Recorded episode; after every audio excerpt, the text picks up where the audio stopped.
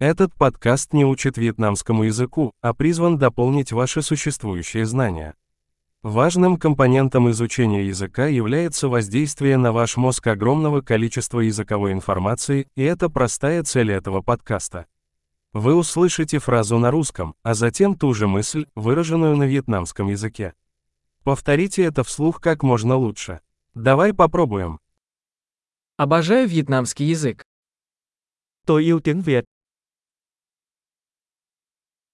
Большой. Как вы, возможно, уже заметили, для генерации звука мы используем современную технологию синтеза речи. Это позволяет быстро выпускать новые серии и исследовать больше тем, от практических до философских и флирта. Если вы изучаете другие языки, кроме вьетнамского, найдите другие наши подкасты. Название такое же, как у вьетнамского ускорителя обучения, но с другим названием языка.